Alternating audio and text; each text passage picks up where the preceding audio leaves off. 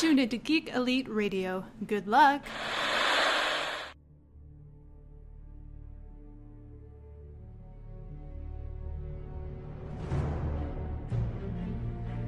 The future comes, and now my watch begins. It shall not end until my death. I shall miss no game, withhold no news, report all rumors. I shall wear no jerseys and plead allegiance to no side. I shall live and die on my webpage. I am the word in the darkness. I am the watcher of the TV. I am the megaphone that informs the realms of geek.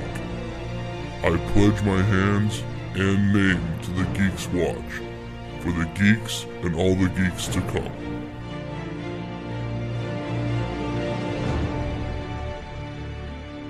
Welcome back for another shift on the Geeks Watch this week, John. Uh, Stephen couldn't join us, but we are gonna be we're gonna be taking a week off from Castle Rock anyways, because special came out on Netflix this week. Yes, I feel like Christmas came twice for me. yes, in between Christmas and New Year's, Netflix dropped their Black Mirror original movie called Bandersnatch. yeah, and I have a feeling it was uh, very specifically tailor made for Netflix. very, very. Uh, so if um, you haven't watched it yet, I, I I don't want to speak for you, John, but I I thoroughly enjoyed it. yes. Okay, so uh, d- yeah, if you haven't watched it yet, go out and watch it. We're definitely going to spoil it later. So when we get to our review of that, we're going to spoil it. We're also going to do a review of Aquaman. So if you haven't seen Aquaman yet, uh, I'll just tell you now that I did not enjoy that movie at all. Yeah, it wasn't great. Okay. Uh, so we're going to talk about Aquaman. We're going to talk about Bandersnatch. Um, we're going to talk about the trailer for Us, which dropped Christmas Day from Jordan Peele. It was pretty good. I really enjoyed it. All right. So we're not going to have much for news this week, but we are going to talk about those things and give you our reviews. So let's uh, get into one piece of news first that I know that you're very interested in because you're a huge Transformers fan. Lor- Lorenzo di Bonaventura, who I believe is he's the producer for uh, one of the producers for Transformers. I think he's the main producer for Transformers right now Yes, Uh, yes. he has gone on interview to say that um, they have a animated movie uh, for Transformers in the works, and it's going to delve into the history of Cybertron. So basically, up to the point where we kind of see um, what's happening in, in like the story that we know from the original uh, generation for G1 Transformers when the, you know they leave Cybertron to go to Earth, and it's kind of kind of the first ten minutes what you see in uh, Bumblebee if you've gone to see that. It's I assume we're going to feed everything up to there. Yeah, and so if it's gonna stay true to like the G1 timeline, which the movies don't really, uh, a lot of this basically happens about 400 million years ago in the past. Um, because when they first come to Earth, by the end of the Cybertron War, when they get to Earth, it's still like the Cretaceous period or something. It's it's definitely towards the waning times of the dinosaurs. Um, and they they dormant there like inside a volcano Right. basically until like the mid 80s. But yeah, this is what I've been clamoring for forever. I've been saying like we need a G1 that brings it back. The first uh, I mean I haven't seen the movie, but it was spoiled on YouTube.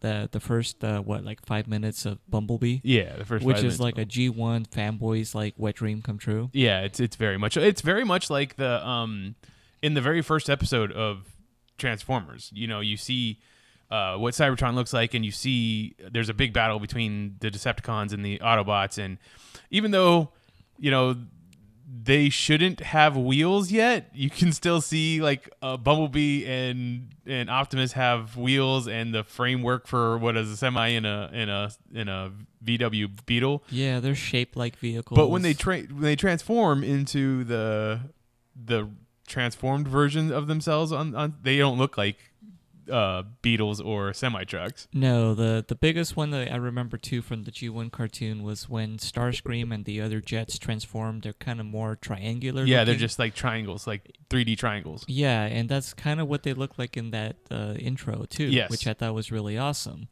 Uh, Soundwave still kind of resembles his boombox appearance. Right. And Optimus Prime also has the window panes for the windshield of Yep. his cab, even though it wouldn't make any sense to have those. At this point, it's just like transparent breastplating, which is very uh, tactically disadvantageous considering what he's hiding in there. Uh, you know, you kind of need to have as much protection on that as you would want. But true. Instead, it's got glass. So. But you know, I, I always assume that it's it's like it's like Tony Stark's nanobots, right? They can take on any form, but they can also be as hard as you need it to be. Uh, that's what she said. Ah. Um, sort of. Uh, because I mean, because if you think about it, when they transform from one thing to the other, like keys, okay, like the the key to start up the ignition is that part of the thing that tra- they transformed into? Like, is that part of their? It can obviously come out and then go back into the ignition or to the starter, well, I mean, but it had to come from somewhere. you that is more of a contrivance of trying to make it adapted to like you know the real world setting originally it's just supposed to be that like their internals weren't even supposed to be anything close to what is actually like if you were to lift up the hood of any of those vehicles it shouldn't look like an engine anymore it mm. should be the components of the You haven't watched robot. Bumblebee yet, then. Huh You haven't watched Bumblebee yet, then. uh i have not well i mean i've seen in the trailer when you look in the undercarriage you can see his face or something Yeah, but that's the only thing. The rest of it, she literally starts him back. Okay, I'm sorry. Well, it's the beginning of the movie. Obviously, you know Bumblebee becomes a thing with her. She start she she fixes him like she fixes a car. okay So uh, obviously, they've changed some stuff. Yes, and that's not how it should have been. All along, the reason why they're called Transformers is because when they're hiding out on Earth, they need to blend in, Right. but they're not trying to be one to one exact copies of what they look like, you know, because that would be ridiculous. That's just that wouldn't even make sense. They're not supposed to be nanobots and they're not supposed to have morphing body parts. It's literally just a high tech style of camouflage that hides their true self, which they essentially. I mean, if you look at it like there's some really resourceful kids that made some really cool Halloween costumes this year that I saw on YouTube, where essentially they're wearing Transformer body like components on themselves, mm-hmm. and then if they kind of curl themselves up in a little ball, they then take the shape of like Starscream or Optimus or Bumblebee. Right. But if you were to like open the hood of one of those, you're gonna see like a little kid's head, not an engine of a Camaro. I get anything. it. I get it. It's just that I'm just saying they they they're more sophisticated too, but they are they are robots. Yes. A, a robot life form from outer space. So, So yeah, the movies try to make it that extra step further by saying, well, that's how good their camouflage is. They mimic the internal combustion engine of our own machines, which doesn't really make sense because they don't need to. That's just an extra detail. so yeah, I guess technically the key would be a part of it if they really want to go that extra mile. But I mean, okay. I don't So explain it any further. he also went on to say in his in the interview that uh um they're they're planning to make a Optimus Prime movie. that has since been canceled, I believe. I believe that they still said they had it in works. But okay, if it's if it's canceled, then it's canceled. But I believe Bum- Bumblebee is don't, doing well enough that they might it might come back around. Yeah, the reason that I heard that they think they might cancel it is because Optimus Prime is uh, pretty like absent of any real conflict. He's the stoic, stalwart hero, and Yeah, but if you see Bumblebee, you can see where they would they would they would insert the story. mm, So because there's definitely a lot that happens between the last point you see uh, uh, Optimus in Bumblebee's story and then the, the next point you see him in the story. If that makes if that makes sense. Yeah, I'm sure. I mean, and they could show a lot of like the travels from Cybertron to Earth or whatever. Yep. But see, that's why I'm more excited about this animated movie that features more of the past because um, I've said this before many times, and I cannot express just how awesome it is. But the war and fall of Cybertron games cover that time frame so well, and it's a love letter to G1 fans because they are very faithful reproductions of G1, uh, you know, styles, while also modernizing it in a way that kind of blends it in a little bit with the Bay universe. So it's kind of a, a good compromise, I think. Optimus looks like you think Optimus should look like.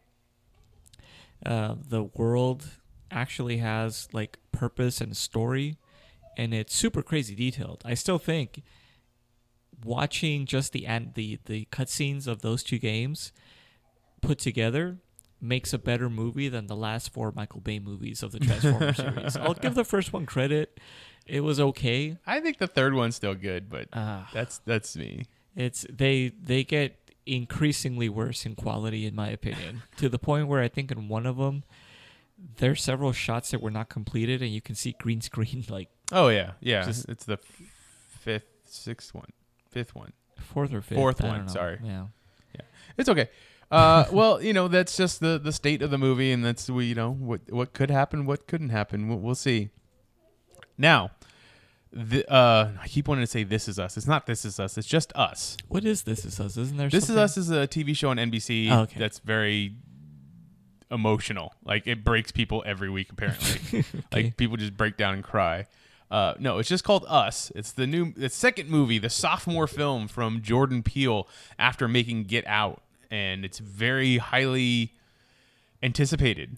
It looks really cool. So Jordan Peele, being a self-proclaimed horror fan from a very long time, made Get Out, which was very much a uh, social commentary as well as being a straight-up horror film or thriller film. Either way, Yeah. uh, his sophomore film, he has claimed it to be a quote-unquote monster film, and we really didn't know anything about this movie until.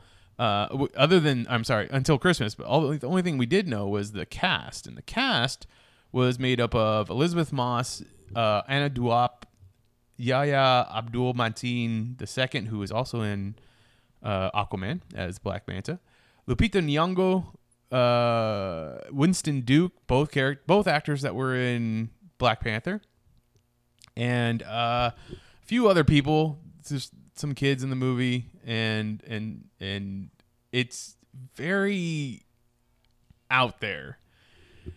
I love the premise. I mean, the trailer. I, I was like, yeah, well, let's see what this is. You know, Get Out was, you know, got some good praise. I think it was, you know, deserved, but you know, we'll see where this goes. And uh, yeah, as soon as it got to the the horror angle of it, I'm like, whoa, this is cool.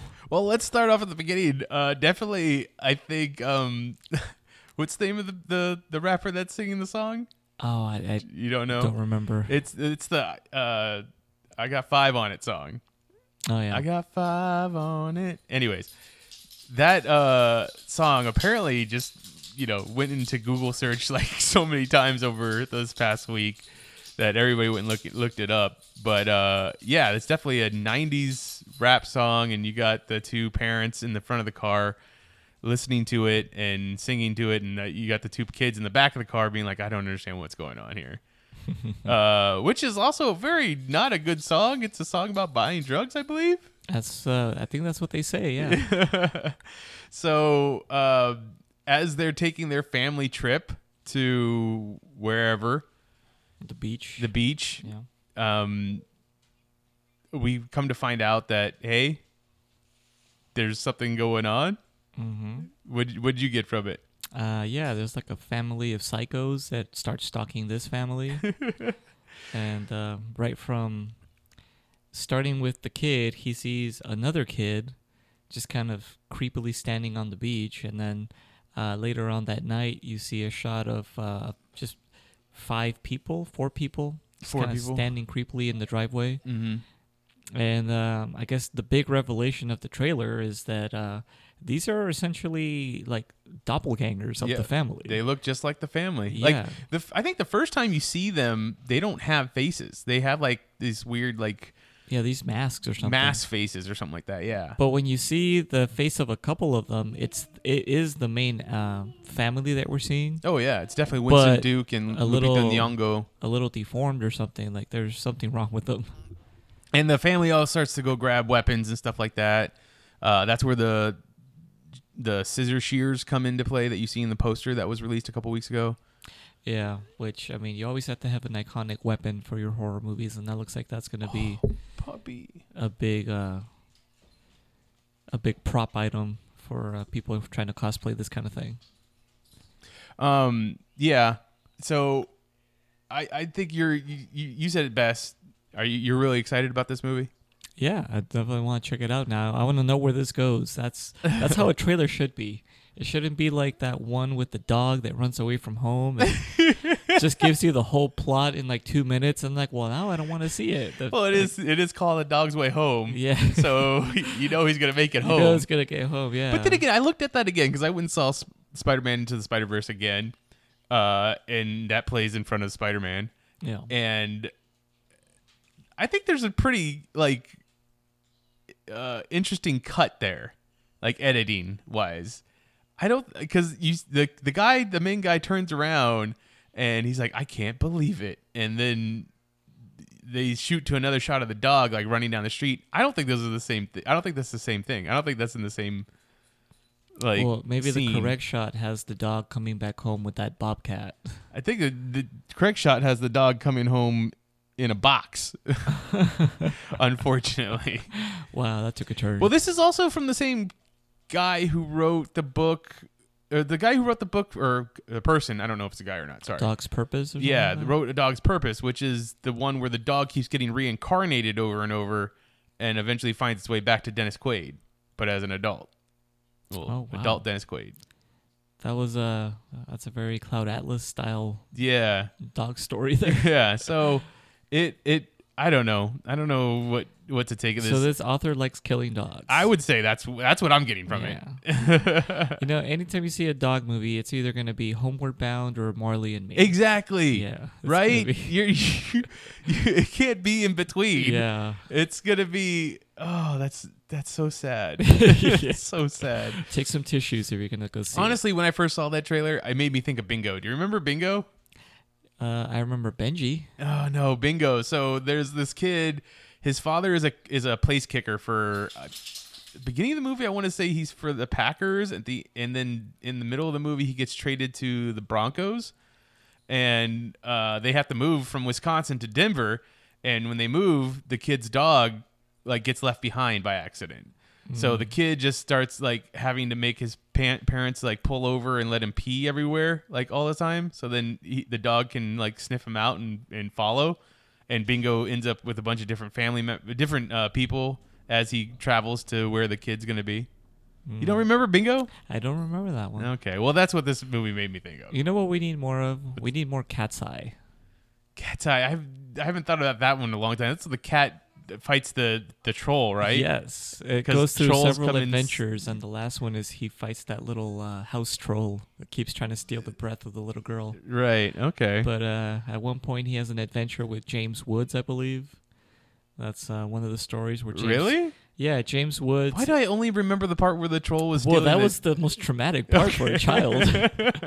but yeah, there's one because there's like three or four stories that are all tied together with the cat, and one of them is that uh, James Woods is trying to quit smoking, so he goes to this experimental uh, like facility, and I think he ends up having to like uh, maybe I'm confusing a couple of the stories, but one of them is that the main character for that story has to crawl around the side of a building like a, a a skyscraper for some reason.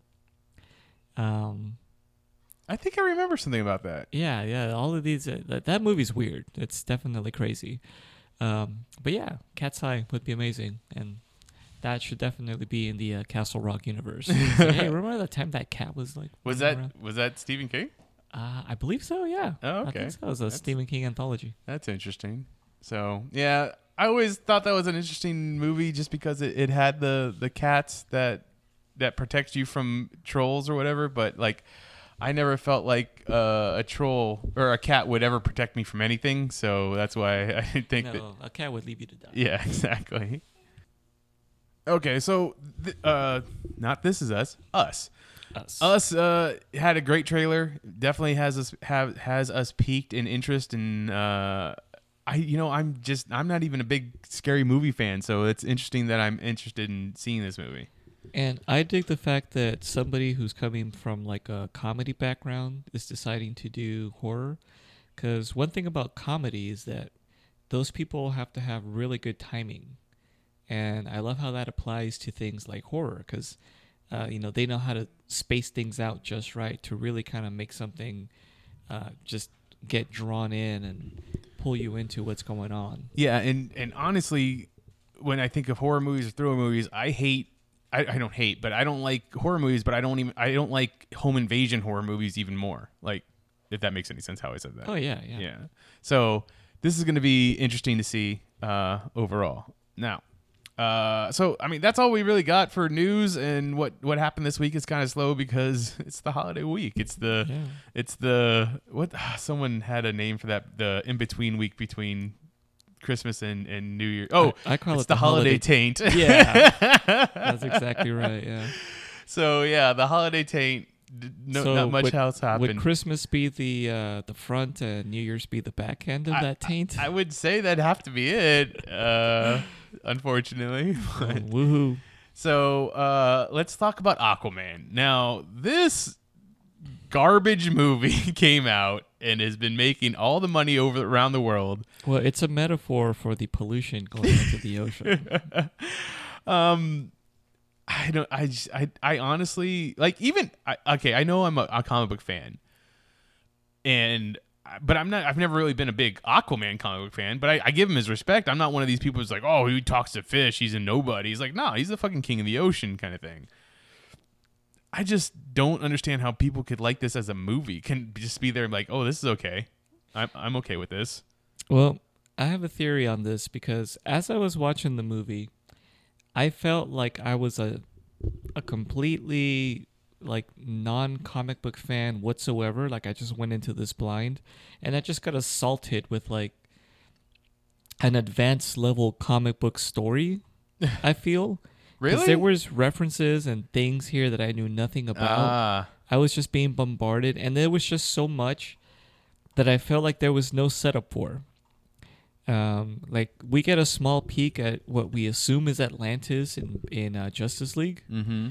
um, and it turns out that that's not even like Atlantis. Like apparently Atlantis has like a international like underwater airport type thing to get in. There's like a border, Yep. and there's like Yep. sentries. Mhm. It's crazy. I'm like, well, where the hell did he go in the last movie? Why wouldn't the mother box be in there where apparently it's like more secure than anywhere else in the planet? it's like, why is it in this little like outhouse some in the middle of the ocean somewhere I with like two guards? That's obviously the problem is that you can't take Justice League as anything related to the rest of the DCU anymore. Like it's like they'll reference stuff that happened, but it didn't. It has no stakes in what's going forward anymore. yeah, the only real reference is that people around the world now know that there's an Aquaman and he's essentially like an Instagram star. And that's pretty much it. Like there's no other reference to the other heroes involved. There's no uh Well, Reference. apparently there's this, the scene, and so like we said, there's gonna be spoilers for Aquaman. There's the scene when he when when uh, Arthur is on trial in front of Orm and he's chained down. They have you know all these screens that are going around showing that this is how you help the surface dwellers instead of helping out uh, you know the people that your people that live under the water. Um, there's a scene that's taken right from Man of Steel. So the part where Superman, you know, tries to save all those people on the oil rig and he gets blown into the ocean. Like, I guess Aquaman helped by sending whales at that point or something. I've heard that since uh, since Man of Steel came out. That But that this was- this this confirms this is confirming that Yeah. that really was meant to be there. Yeah. Yeah, I thought that was kind of neat, and I was wondering if they'd ever pay that off. But um, but that's James Wan just kind of painted it off for the fans, like for people on the for internet. the ones that wanted it to be real, yeah. Um, yeah, this movie just didn't really like. I I I get how it's it goes completely the opposite direction where it doesn't feel like it's for the fans. This is definitely for the general audiences. Yeah, this is for the general audiences. This is for this is for Warner Brothers. This is like, hey, we can make your big tent pole pole movie, and it's just gonna have a bunch of explosions and a bunch of action, and you know, very uh, amazingly good looking people to look at. Yeah, I mean, I'll give it credit where credit's due. I felt like the costumes were really, really cool looking. Even like the what I would have assumed would be the dorky uh, orange and green I liked it. Aquaman suit. Yeah, I thought it, it looked it, it looked good on screen. Yeah. I liked the the look of the armors of the different Atlantean soldiers. Yeah, Black Manta looked badass. Is out, outfit actually looked pretty Uh, cool. I mean, Mera looked amazing whether she had blown dried hair or it was like soaking wet. She just looked. She, she reminded me of the Little Mermaid. she That's- very much did look like the Little Mermaid. That that struck me in the uh, in the childhoods. I think that was my first crush. I think. Besides Elvira, don't tell her. I So- just, I- to me, the biggest problem was that there was it was obviously like five different movies. Yeah, It was crammed f- into one two and a half hour film. This should have only been a Black Manta story and Orm. And well, see, I feel like that's later. what they they should they were doing, like because we didn't we're, we weren't getting the Aquaman origin story in this because we kind of already got Aquaman origin story in Justice League a little bit. Um, so the way that they're doing it is like, hey, we're gonna give you the origin story of all the other characters. So yeah, we definitely got uh the the origin story for Atlanna, and the origin de- a big part of it was the origin story for Black Manta, and which is kind of interesting because it kind of follows like the the Bruce Wayne story or Batman origin story. You know what I mean? E- except for he's the bad guy and he, he loses his parents instead of the bad guy killing uh his parent. Well, you know the old saying, "We're all villains in someone else's story." Yeah, but he is a villain. He's in the middle of killing innocent people when his father gets killed. Yeah, that's true. And he's all like, "Well, you gotta help him," and he's like, "But your guys are the bad guys." Like, no.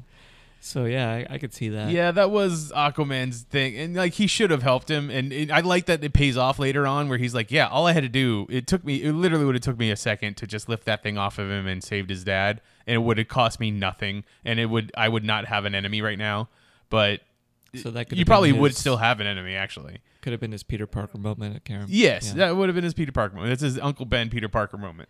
Now, just kind of detracting slowly because I want to mention this before we move past it. I did want to say that the main problem I had with the story, uh, specifically with the writing, is the clunky exposition that was throughout this entire movie.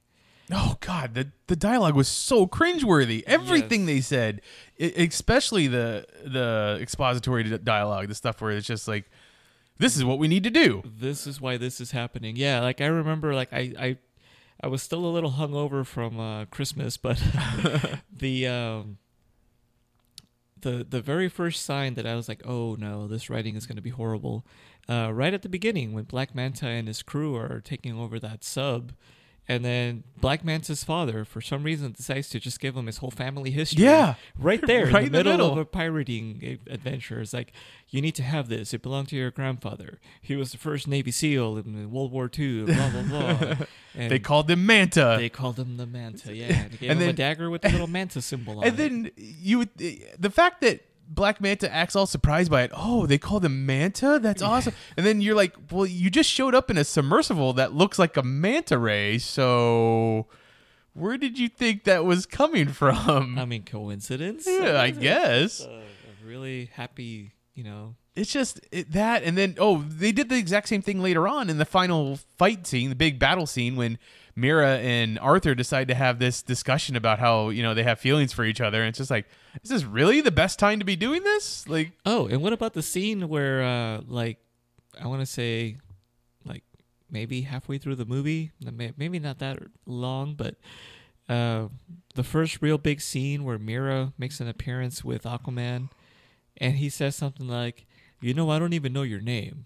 And I was like, "This is like the third time you've seen her in the movies, at least." a- and at least once in Justice League. and once in Justice League, and like you guys have never actually exchanged pleasantries. Like you had a pretty in-depth conversation in the last movie. Like you knew each other, That's very true. and like I was like, okay, so like is this kind of a retcon? Yeah, it's It- that's exactly what it It is. felt like yeah, like well, we have to reestablish these characters like they've never met, even though they clearly have, because we want to pretend the other one never happened or something. It was just, I don't know. It- it- there's just so many things. So, yeah, like we were saying, the first this first movie should have been all about Arthur going to Atlantis and discovering it. His brother should have welcomed him with open arms, and the, the two of them should have been he, like Arthur should have been like, "Yeah, I don't want to rule, so you go ahead and keep doing it. It's all cool." Then you find out that Orm is doing backhanded things. The main bad guy from the movie should have been Black Manta, so we should have followed out his story a little bit more. Black Manta attacks, and then you find out at the end what you find out in the middle of the movie or Yeah. towards the beginning that Orm is actually paying Black Manta to attack. Yep. And then that would have lead you into the second movie where then Arthur can go and look for the trident so that he can be the true ruler of Atlantis and take out, you know, whatever is going to happen. And then we could have had our uh, Indiana Jones movie that they wanted to have, that they had a section of right in the middle of the fucking movie.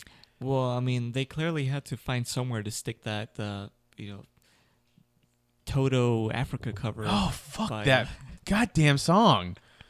Why is that making a comeback all of a sudden? Like Weezer? covered Yeah. it. And, it was uh, because some fan on the internet, I guess, was like, hey, could you cover Africa for us or something? yeah. So they did it. and the only proper way to do that is, of course, by bringing Weird Al onto it. Yeah. So then, but then, oh, because that's where the Sahara is, is in Africa. But we're supposed to believe that the Sahara Desert was was underneath the ocean. So then, when Actually, that's kind of a weird one because, according to modern conspiracy theory, they are saying that uh, the original historical Atlantis, had there actually been one, um, was probably in that area of the Mediterranean. okay, That and um, that there might actually still be ruins. Like I'd have to look it up, but um, I've seen that a couple times already posted in like the conspiracy subreddit where they say, could these ruins have been the ones? Uh, the fabled city of Atlantis that like Socrates or Plato mentioned somewhere. And uh, yeah, you see what looks like what could be like circular uh, ruins that could have been a city once, and that's in the desert. And you're like, well, that makes sense. Maybe that's where it all started or something. But yeah, the whole thing is just very uh, sloppy. It's I- a very sloppily written story. yeah, because we at the beginning of the movie we get this whole story about how King Atlan uh, fucking fucked up and made it so that Atlantis and all the kingdoms uh, went down below the, the sea level. Like he, because he he tested fate by fucking around with the the ocean magic or whatever, The and trident his, Poseidon or yeah, something? his trident that he made, and it made it like they got cursed to be underground or, or whatever underwater. So the thing that sent all their kingdoms in, under the water also made it so that they could breathe underwater. But then you have this other kingdom, which is the kingdom of the deserters, uh, which is becomes a desert. Get it? Yeah. uh, it it then became above water after it already went below water. I think that one just stayed above water. Oh, is that what it's supposed to be? I believe that's what it was. It just like, it, whereas it used to be lush and you know like tropical. no, because because he went there after, uh, to to sit down and fucking sit on his throne and hold the trident there. So it had to have been underwater when he went there.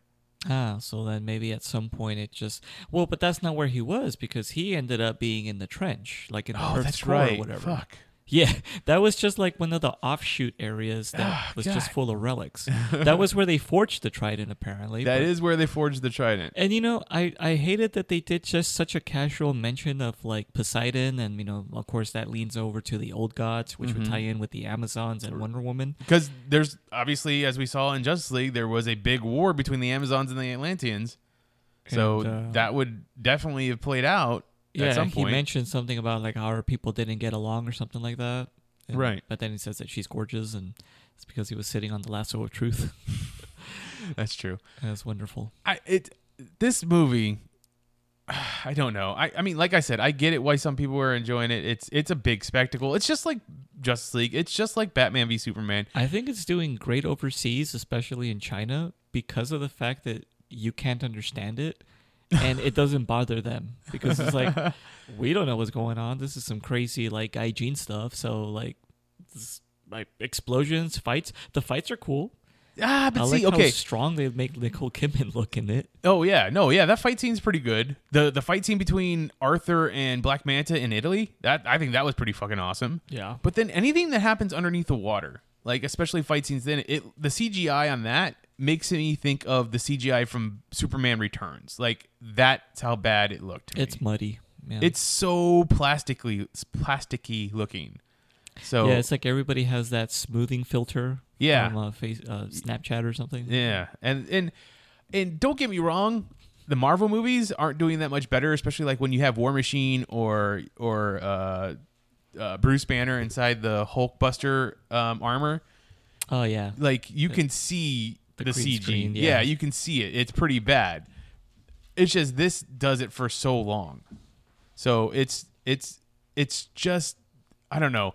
The the hair flowing all the time underwater. I mean, I don't know how else they would have done it. it. I don't know how you could have done it to make it look better because it's just gonna look bad. Yeah, Dolph Lundgren's hair was distracting in this movie. So distracting because because it's like red and then it's the blonde underneath it. Yeah, it's got blonde roots. Yeah, and I know what they're trying to do. It's supposed to be like gray roots. It's supposed to make it so it's you know he looks like an old man, but it's just oh I don't know. It was so On the other hand, though, I really uncharacteristically dug Mera's like ballroom gown that she was wearing. made out of jellyfish. Yeah, the jellyfish gown. I'm like, how would you make that practically? Like, I remember mentioning that. How do you get them to stay together?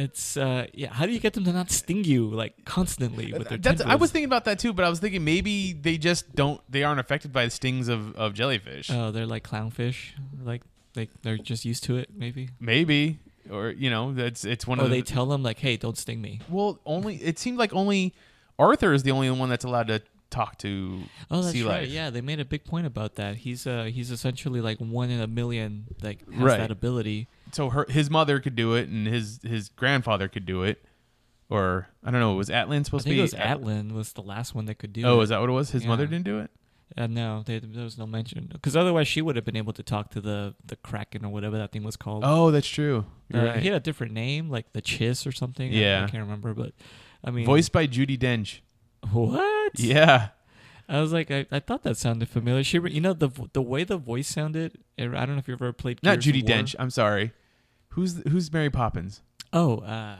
Julie Andrews. Julie Andrews What? yes so that's that was the big thing is that people were like she would come back to she's instead of being in Mary Poppins Returns she's in fucking Aquaman which comes out at the exact same date Wow. I mean, I guess that shows what she thinks of the property. I was like, I'd rather be an Aquaman than that church. I mean, I would say that maybe Warner Brothers paid her more money, but I would imagine Disney has money to bring her back. Well, I'm figured she read both scripts and she was like, hmm, Mary Poppins or the one where they say swamp butt. I'm sure she they didn't give her any any other script other than the part that she's in. It's just whatever she was saying. Yeah. The way that she talked, though, like, er, I mean, because she, I remember hearing years ago that she had some kind of throat surgery because she had like, uh, like lymph nodes or something Some going kind on. of polyps in her throat. Or yeah. something. So like they did an operation and it basically kind of like made her so she couldn't sing anymore. that makes Um, sense. But uh, in this movie, I had no idea, first of all, that it was Julie Andrews. And second of all, it reminded me a lot of the voice of the queen from, uh, uh, it was uh, Gears of War. Oh, I don't know. Yeah, Gears of War has like the, the, the female leader of like the bad guys just has like a really distinctive loud voice and that that's that's kind of what she reminded me of. I even thought, ah, I wonder if they got that lady to do that. And it's like, no, it's just a different lady with uh, now a completely messed up vocal cord set. Uh, yeah. So, what you want to talk about the the after credit scene? Um, well, more like a mid-credit scene. it's a mid credit scene. no yeah, there's no credits. no after credit scene. Just I guess scene. it's just it was so like blah. I mean, I guess we assumed that the Black Manta character didn't meet his demise, even though he tumbled pretty spectacularly. Right. But, But, the uh, suit would have protected him, I guess, if anything. But the thing is, is that we get Randall Park's character. He is obsessed with Atlantean lore and the fact that it's a real thing and he saves uh, Black Manta, bring uh, brings him back to life and now Black Manta the thing that pisses me off is that Black Manta wakes up he's like well, just make sure that I get to I you know, I'm to go after Aquaman. It's like, well, how's that different than what you were already doing? You already had a death vendetta against him. Well, I guess they're supposed to help each other, but we don't know who Randall Park is playing. So Yeah, it's and I think if I, I remember correctly from New 52 when they brought they did the Aquaman stories like he's the character that kind of betrays uh Arthur in the very beginning of that, but I don't remember. yeah, in the beginning, he's kind of portrayed as like a conspiracy nut. Yeah. it was like I told you guys Atlantis is real. Yeah. Uh, he comes off real goofy. He actually reminded me. He's playing the character very similar to the leader in um, in The Hulk? Hulk movie. Yeah, Right. with uh, with Edward Norton. Okay. he's a little bit just just a little bit over the top, mm-hmm. almost caricature, Right. and then he's like clearly obsessed with you know something with to do with uh you know the hero. So I also find it interesting that he's in this movie because he was just in Ant Man and the Wasp, where he plays the FBI agent that has to watch Scott Lang and make sure that he does he doesn't go off of his house arrest. yeah, everybody has to be in two superhero movies now. Well- this is Nicole Kidman's second superhero movie. What's the first? Oh, uh, Batman, Returns. Ret- no, no, Batman, Forever. Yeah. Um, I'm still waiting for Yeah, Kim but- Basinger's return. but that's like that's decades apart. This is months apart. Now look at Jamon Jamon Djimon Hounsou. Djimon Hounsou, yeah. Yeah, he's in this movie. He's the leader of the Mer people.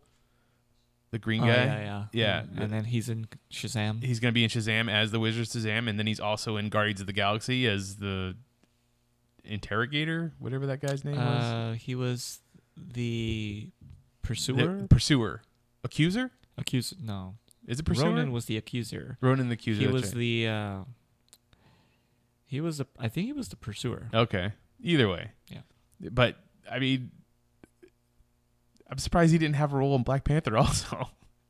Well, I mean, he's probably busy filming this one or yeah, something. I guess. Uh, so that's weird that he's also he's gonna be two. Di- well, he's not gonna be two different characters. I was just about to make a really racist joke. I was like, well, like we we didn't see like uh Forest Whitaker, and I was like, wait, yeah, we did. Forest Whitaker was in Black Panther. it, Uh, it, but I was gonna say he's he's gonna be two different characters in the DC universe now, but his character died in in Aquaman, so And plus, you didn't. I mean, you obviously is a CG character. He's not played by him. Uh, I bet you it's face masking or mapping. well, even so, I mean, he doesn't look like a human. He looks like a fish person. Yeah, that's true. He does. it's look like basically a merman, yeah. Which that was an interesting thing um, that you know they made a reference to the fact that when Atlantis sank, that the, certain uh, people changed. Yeah, there was like five races or five tribes. Yeah. And some of them evolved higher, so they became more fish, and others de-evolved and became more primal. Right, So like you the, had- the trench people. Yeah, you had the trench people, which looked like essentially like angler fli- ang- angler fish Right. with legs, Mm-hmm. and then you have the lobster people. Which were the brine? The, brine, I believe, is what they were called. Yeah, which kept like they look so comical in this thing, Yeah. Especially when they talked. They're Uh, kind of your they were your your Tungans, right? Yeah, like, all I kept thinking whenever I saw those guys on screen was crab people, crab. I don't know what that means. It's a South Park thing. No. but it's exactly what that looked like. I think it was. Oh man, it was like a boy band, like NSYNC or something, and it turns out that they were actually crab people, and their whole plan was essentially to brainwash like American society. It was it's South Park humor, but yeah. they look exactly like that. They look like you know eight foot tall like lobsters essentially. So uh yeah, and then you had the, the people of Atlantis who looked like normal humans and uh, so to speak, and then the the deserters which we don't get to see. So we don't know what they look like. Well, they're all dead. I think. yeah, they're yeah. they're essentially all dead, and then and then you got the the, the mer people, like you were saying. So, um, yeah, it, this movie to me was just awful. So, I don't plan on watching it again. But then again, I probably will end up watching it again. at I some most point, definitely don't plan on ever falling into this and sitting down for the full like two and a half hours. Yeah, I probably wouldn't sit down for the whole thing. Yeah, no. It's, uh, the fight scenes were cool. If they ever make a compilation of just the fight scenes and the Black Manta chase in Italy and all that, I'd sit down for that. Some of the like literally pun intended fish out of water humor was kind of cute, like with Mera especially. No. I was like, I I dug that. To me, that was So the the eating the rose. yeah. I mean, that was cute that he did the he ate it too. like Yeah, instead of just sitting there and saying you're doing it wrong, like he's just like ah. Okay, I mean, and that it." was definitely very, uh, you know, like Little Mermaidish. Like, you know, that that was her Dinglehopper moment. God, that's all I could think about was fucking Little Mermaid. Yeah, and I mean, as uh, that worked for me. So that's I, I I'm I'm literally trying. Like, I'm doing my New Year's resolution early. I'm trying to find positive things and things I hate. So, you know, I'm I'm listing that. You know, for as bad as this movie, I was I I dug a few things from it. So, it wasn't a total waste, but uh, probably would should have waited for the matinee. Uh, all right, so that excuse me, that was Aquaman for us. Now on to our main topic for the night: Black Mirror Bandersnatch. Holy cheese balls! this thing was awesome. Wow, this was incredible. Like, who would have thought that a choose your own adventure movie would work in this venue in this idea? I did for one. Oh, I've did been- you? I've been clamoring for something like this for a long time. I was like, wouldn't it be cool if we could do that? I mean, it definitely works for this venue. Like Yeah. this is the way you could do it. I remember I remember back a long time ago when they were talking about theaters that that would have an A, B, and C like button in front of you and you could pick It was basically that. Yeah. yeah, but it would be the the group consensus like, you know, whatever was the majority for the per- the person to do, but obviously it probably wouldn't have worked out as well as it would as it does now. Yeah, well, I mean, clearly because that kind of went away. Yeah. I, remember seeing like a real quick news article about it when it first happened. Like, I want to say it was the late '90s. I wanna- yeah, early mid 2000s? mid '90s, early or late '90s. I I Uh, know it wasn't in the 2000s. Yeah, and um, so that kind of just disappeared when DVD became like a the, the dominant format. Uh, that option appeared in a few things, and um, I remember even back in the VHS days. Uh, there were several board games that incorporated Oh VHS. yeah, I remember the board games. where you would you would have to like fast forward or rewind to To like certain time code, timestamps. yeah. Yeah.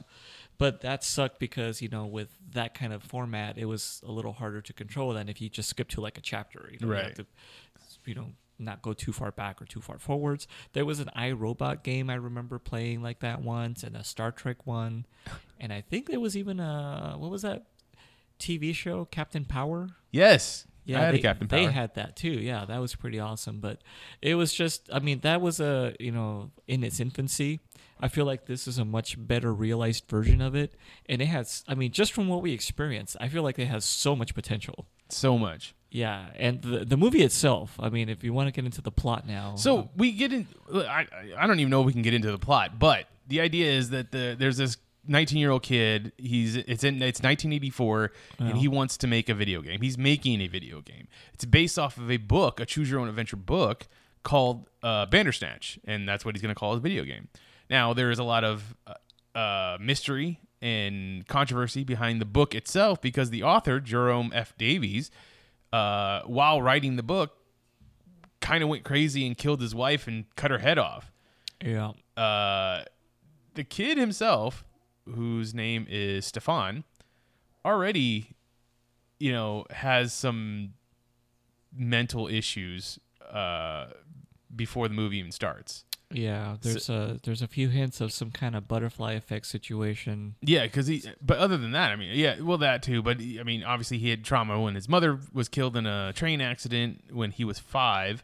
So there's there's a lot to happen in this, and then essentially, when you go into the different branches of the story, you can either go full on, uh, I don't know, mystical, as in the Bandersnatch demon is actually like controlling shit, or you can go uh, government conspiracy, whereas the PAX uh, program and control studies, you know, where they basically are studying Stefan. His his dad isn't really his dad, or is his dad, but has been con- doing experiments on him forever. Yeah, Or you can go uh, straight up meta, where he talks to us, yes, the, the viewer, and there's that. There's, I mean, there is a literally like I remember reading Choose Your Own Adventure books back in the day, and it they do kind of they don't all end in the same like they don't have all the endings aren't the same like kind of thing. Like to me, I feel like I'm not. I guess I'm not creative enough because it'd be like even though there'd be five endings, each ending should still be similar. But when those books, like they would be, you could start off at a karate fucking uh, championship and you end in a cave on the beach or some shit. You know, like it has absolutely nothing to do with it, but it's still the thing. Reminds me a lot too of uh, Carmen Sandiego books. And, Oh, uh, I don't think I've ever read Carmen Sandiego books. They're essentially choose your own adventures, except that instead of choices, you try to follow the clues. Mhm. Um, but with the same result, you either find one of her goons, or if you followed the clues properly, you'll get her. Oh, okay. like how that's supposed to work. Um, but yeah, some of the like, I love how it plays with the notion of free will. Because that's at the center of both the Choose Your Own Adventure book that the game he's working on is based on. Mm-hmm. It's the central theme of what's happening to him in general, and it's goes into. I mean, that ties into all aspects of the stories, uh, whether it's the mystical side, uh, the demon side, or the uh, Study the, the meta version of it, which is like we're essentially the ones controlling him. He's just slowly becoming self aware of it. Right. So it, it's so it plays so well with that concept, and it's like this is the perfect marriage of like ideas with execution. I think, and it as I was just I don't know if you noticed, but as we kept watching more and more. Like my smile just kept getting bigger and bigger because I just enjoyed this so much. I mean, it was a really great episode. I, I couldn't believe how, how well this worked out. Um, it, if you get to, I don't know. I guess the best way to talk about this is talk about the different endings. Uh, yeah, and I mean, like, I guess we lucked out and got the best slash also shortest storyline. yes. First. so yeah, if you want to look at it that way. So yeah, the what's called the sudden ending. Uh, the first ending is is if you can call it that comes early in Bandersnatch after Stefan gets the chance to meet his idol Colin Ritman and uh, develop his dream game. Uh, he the first the choice is do you accept or do you refuse to to have a team work on this game for you, uh, and you uh, you know kind of thing where you'll have help and you'll be able to get the game done in time. We chose accept, and the idea t- is that you know with the team helping him to create the game, he gets it done in time. It comes out in time for Christmas, but it's too short because they kind of streamlined everything. which is exactly how the story ends too. It's Yep. just the It- shortest one. It's It's, it's, just it's- happens. It just stops, and it's like, oh well, see, that was no fun. So he says he's gonna go try again, and that's when we wake up again in the beginning of July fourth, July fifth, nineteen eighty five. yeah, early July. I forget. uh, and he he wakes up and it's this waking up like he's just died kind of thing. That's the thing that keeps getting me. The way that he kind of wakes up every time. Yeah. Well, and that ties into like that weird kind of groundhog state thing that was also kind of present Mhm. because the interactions specifically between him and Colin, the other programmer that he admires, um, the other guy is either because he also has like a higher functioning brain. He's like the rock star programmer for this computer studio. yeah, this upstart computer. Yeah, he's Computer uh, definitely got one of those like he's on his own like level type situations, and we also see that he likes to drop acid and smoke weed and all that. And it helps him see the bigger picture. Yes, and he says, uh, you know, in one of those one of the storylines, like, yeah, like none of this matters. We like. It's it's like Pac-Man, and then that's when he goes into this whole tirade about what Pac-Man stands for, um, Program and control. program and control, but also the symbolism that you're just stuck in a maze and you have no real choice. And you're every time you think you're getting out, you're Yeah, actually going you just back go around. right back. Yeah, and he says like you know what happens in Pac-Man? You die, you just start over. It's the same thing. You know, like all your choices branch off, and you know even though you may die here, you're still gonna keep living somewhere else, and all this other stuff. And he keeps making those references to him like several times. Every time they meet after that, he says, "Yeah, I told you you'd see me again" or whatever, and he's just like, "What?" And he kind of gets it, but he doesn't fully. See, but that's that, that- that's another weird thing about it is that sometimes Stefan understands that he's gone back in time, sometimes he doesn't. I think that has something to do with uh, whether or not he takes his medicine, because that's at one point we have the choice to not take it, and that's when things really start going off the rails. Well, it's not so much that we we have the choice of not taking it; it's the Oh, choice well. to flush it or throw it away. Yeah. he the the movie's already decided that he's not going to take his antipsychotics. See, and that's the funny part too, because it makes you realize we don't really have free will either. no, We're giving the illusion of choice, just Yep. like they are. just like he says. Yes. He says in one of the endings, is it the, is it the super good ending for him, or uh, the ending where he gets the five star rating, oh yeah. uh, even though he goes to jail anyways for killing his dad? Yes. Is that true? Yes, he does kill his dad. Well, he kills his dad in several of the endings. yeah, but the- does he get the five star rating in that? one? I don't know. Yes, yeah, because that's when they. It's fantastic. It's great. Yes, and and he they tells- pull it yeah. afterwards because they find out that he killed his dad. Yeah, yeah, because he tells the the doctor that uh, I I just found I made it so it seems like the guy the the player thinks that they have the the choice. They have the illusion of choice when I'm the one that's actually picking picking the ending. Mm, yeah, So there you go. that's right. And uh, this had a healthy dose of Easter eggs. It sure did. So definitely Black Mirror Easter eggs. Uh, one of the main ones, San Junip- Juniper, Saint Juniper Hospital. Now this refer- refers back to two past episodes. Uh, Saint Jupiter Hospital itself is referred to in Black Museum when uh, we hear the story about the doctor who uh, gets that device so that he can feel whatever pain the other person is feeling, so that he can better assess uh, what to do. Know, and then he eventually goes sadist with it and you know wants to someone to wear it while he's killing them. Yeah.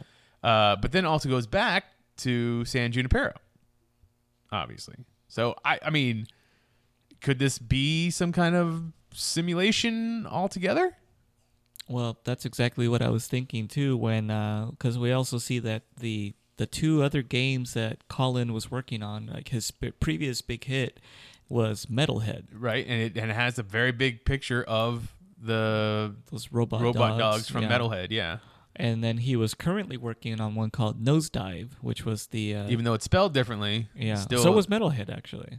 was it was it not did Yeah, it not was- have i know it didn't have the e and the a or something like that yeah, it was like M E D D L, and then head was H E double D. Oh, okay. Well, there you go. It's 80s. But nosedive. yes, uh, the Bryce Dallas Howard episode where it's all about your rating on your social media and whether what you can get and what you can't get and you know. Which is really happening in China stuff like right now. So Black Mirror is coming true over there for them. well, there are lots of things about Black Mirror that are coming true, like self-driving pizza trucks. this is true. Yeah.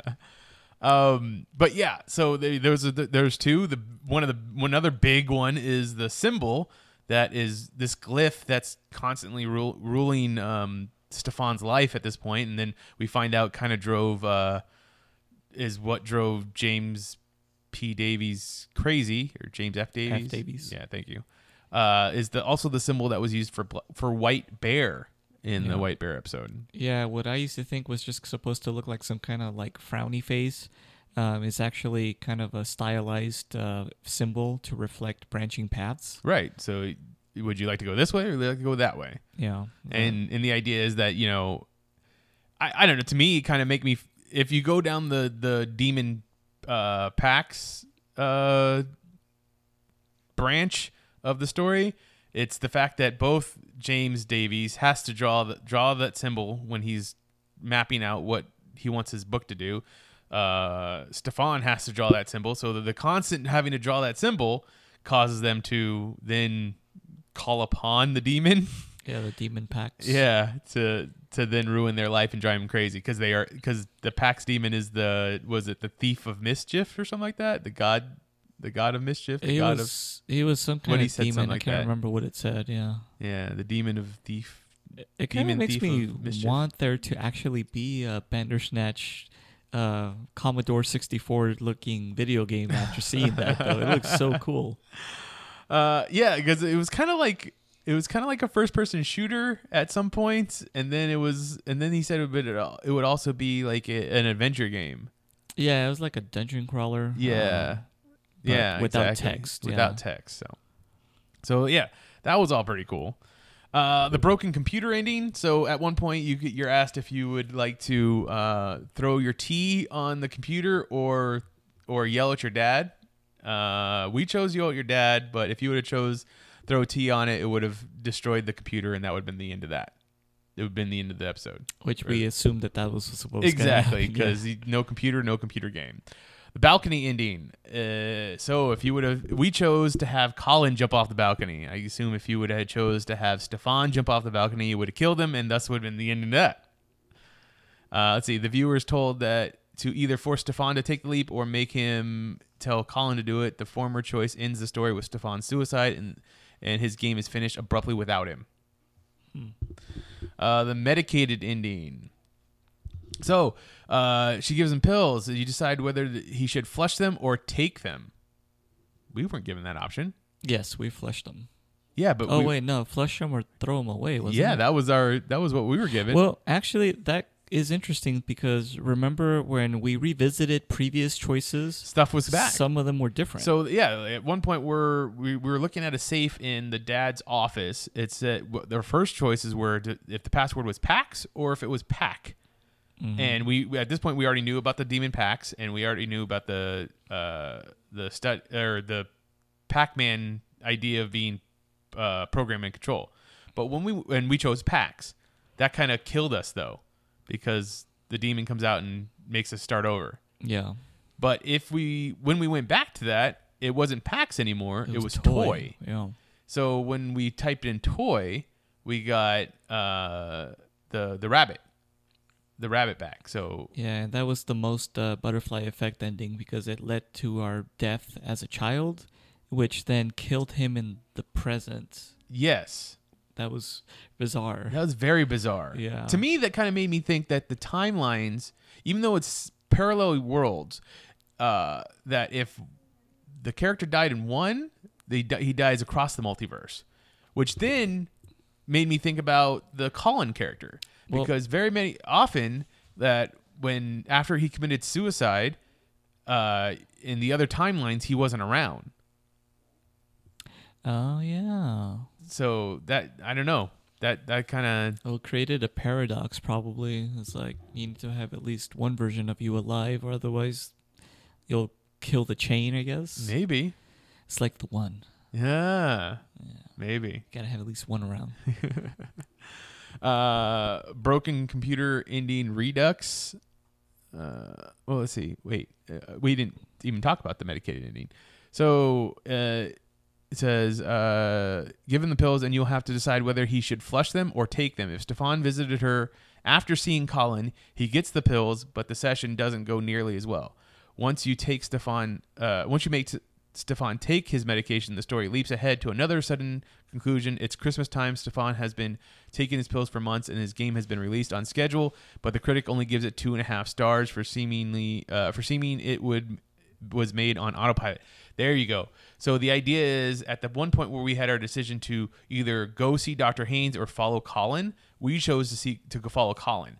So then later on, when we are forced to go see Dr. Haynes, uh, that's when our, our decision is to either flush the pills or throw them away. Okay. But if we would have chose to go see Dr. Haynes instead of follow Colin, our our two choices would have been flush the pills or take them. Hmm. So that's why we got a different prompt. Uh, broken computer ending. If you're uh, tiring at Bander- Bandersnatch at this uh, by by now, it's your chance to call it a day for Stefan Butler and destroy his life's work as he struggles to finish his game and keeps hitting code coding roadblocks. We're given a yet another choice: should Stefan hit the desk in anger or totally destroy his computer? Uh, we chose to hit the desk in anger, um, but he could, uh, I guess, destroying the computer meant it was the end of the episode. The meta ending. Uh, the Bandersnatch most surprising iteration. Stefan demands to know the truth. Who is controlling him?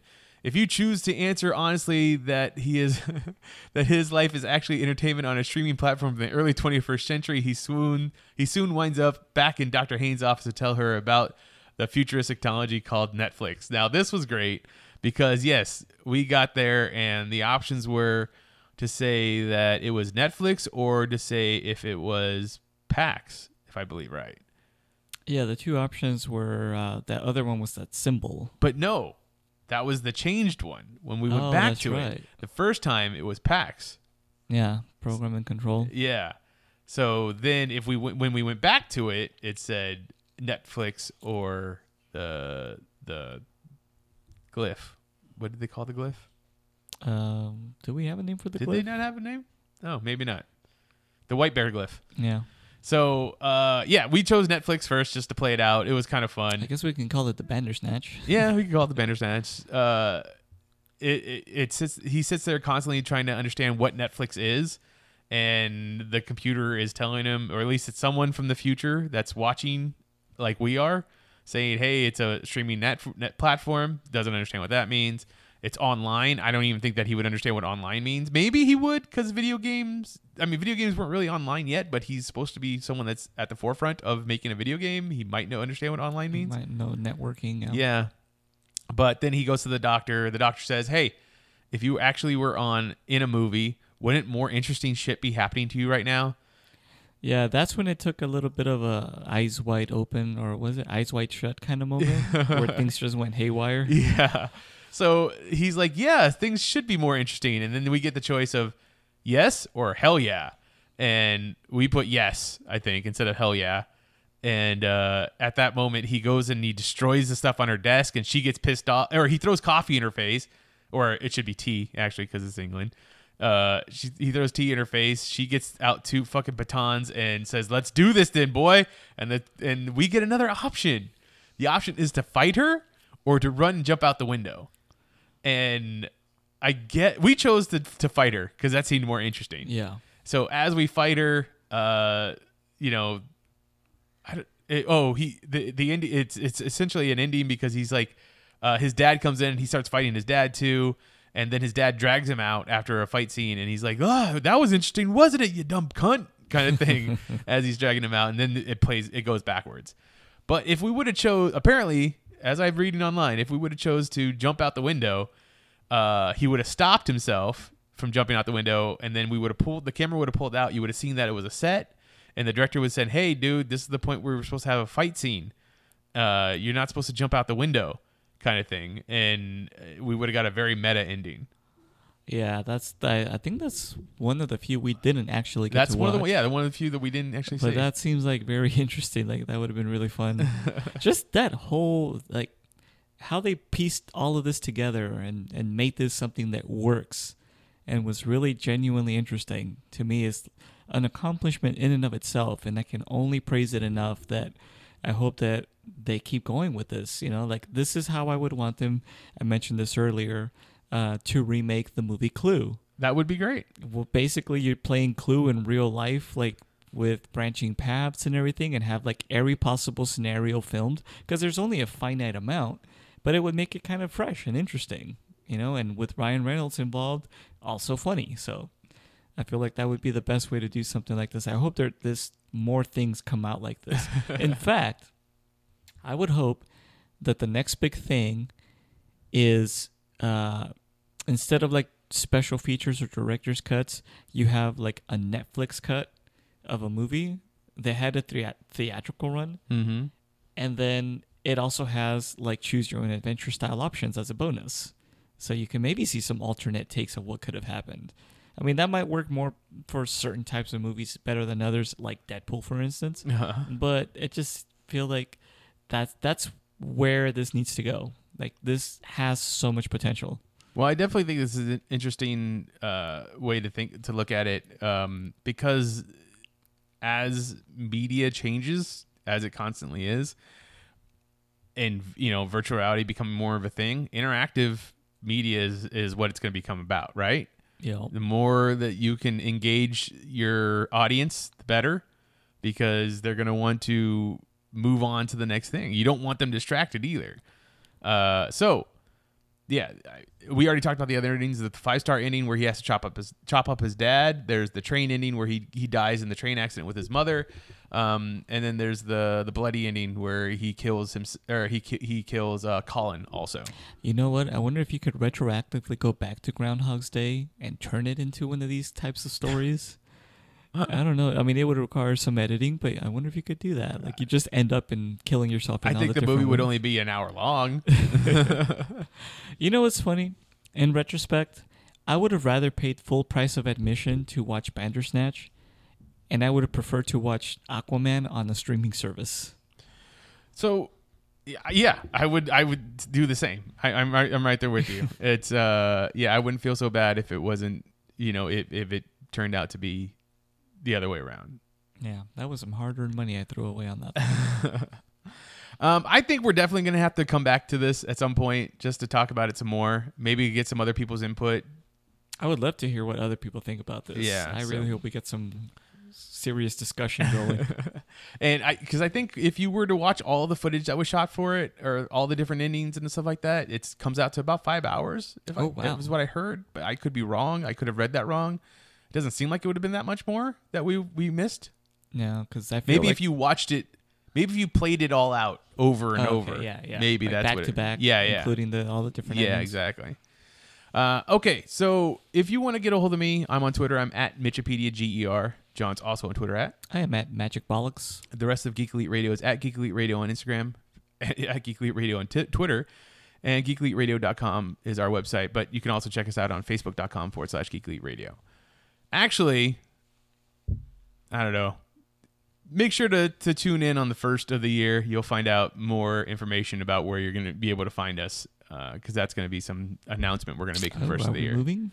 We might be moving. Ooh. So, uh, but still, go to our website, geekeliteradio.com. Uh, check out archives episodes of this podcast and other podcasts on the Geek Elite Radio Network. But until next time, this is the Geeks Watch on the Geek Elite Radio Network saying always remember to geek, Geek out. out. We now return you to your regularly scheduled program.